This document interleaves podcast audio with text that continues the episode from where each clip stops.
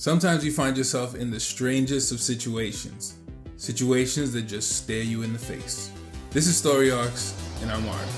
And this is about that time that I had to guard a psychopath.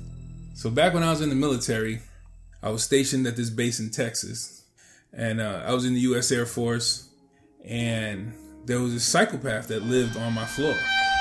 And this guy, this is before like all these tragic mass shootings that we have nowadays, but this guy, he was the roommate of a guy who lived down the hall from where my room was. So I had a, a roommate. You know, everybody on the floor had a room and they had a roommate. It was two guys to a room. And so these guys were about two doors down from us, and we knew the roommate, right? One of the roommates, I should say. And so his roommate was this, I don't know, he was like Middle Eastern cat, you know, like half Middle Eastern, half American or something. And the dude was a bona fide psychopath, yo. He was like clearly nuts. Because one day, like he was saying, my roommate never talks. He always looks at me funny. He's always mumbling under his breath when he walks past me. So this cat that we knew, who had this crazy roommate, he decided to go through his roommate's stuff for whatever the reason, because he said he saw him a lot of times writing in his scribbling in his notebook. So he goes and he starts digging through his roommate, you know, he starts digging through his crazy roommate's, you know, stuff and he finds this notebook that he would see him scribbling in. And inside the notebook, he had a list of all these people who lived on our floor, right? Because our building had multiple floors. He had a list of all the soldiers' names on this floor and it was a kill list. He had a straight up hit list in his notebook. And at the very top of the list was his roommate. So this guy's looking in his notebook and he sees his own name at the top of the list, you know? It would like the title, People I'm Gonna Kill. Something like that, you know? So they have this uh it's like think of the FBI before the Air Force, right? I forget the name of it. And they set him up. So you had like guys in the hallway acting like they're changing light bulbs and stuff, people vacuuming the floors and all this kind of thing. And old boy was trying to get a gun. Like he had spoken to somebody and he was like, yo, I need a gun, this and that. And they gave him a gun, but it was one of these like Air Force FBI dudes. So they got them the gun. They, they did a whole sting operation on him. They got him the gun, but it didn't have a firing pin.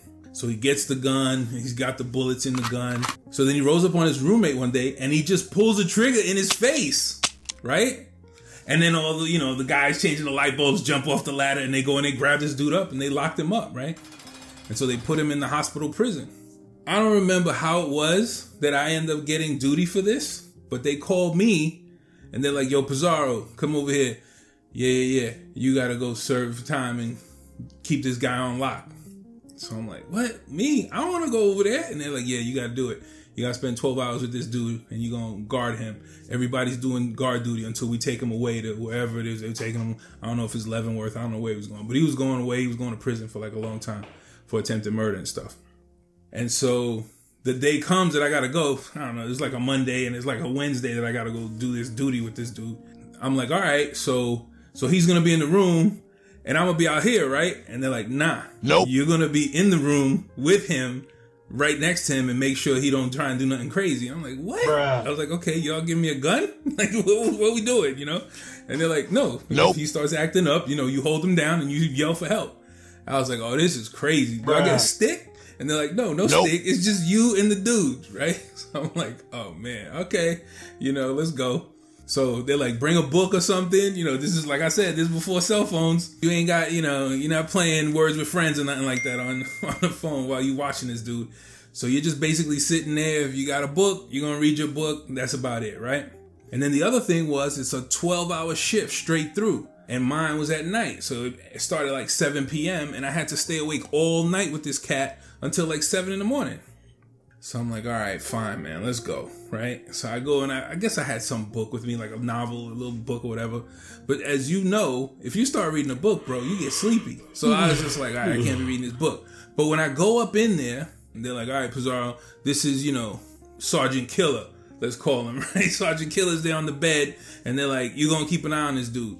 And so old boy was handcuffed to the bed, right? So he was handcuffed to the bed, but he could move, you know what I mean? Like he had mobility. And the whole time I'm watching him, you know, I'm like, if this dude starts moving, I'm gonna pummel him, right? I'm just gonna go back old school on this cat and just start hitting him. Cause he wasn't like a really big dude or nothing like that. And of course, you know, he's handcuffed, so he was gonna be a victim.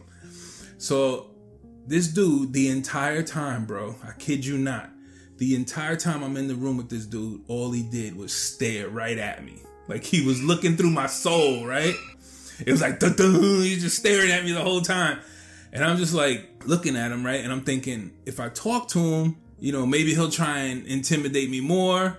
If I don't talk to him, you know, maybe he'll be kept at bay because, you know, he's crazy, but at the same time, he don't know me. And so, long story short, we sat there for 12 hours with that dude just staring at me the entire night right? And so I'd look at him, I'd stare at him sometimes, like letting him know, like, yeah, try something crazy, see what's gonna happen. But for the most part, it was a very unsettling experience to be in this room with somebody who was purely just not there. You know, all they had was like this desire to kill people, and it was like the human, the human side of him was gone, right? So when I see all these things on TV about psychopaths, I'm like, yeah, I was in a room with one for 12 hours.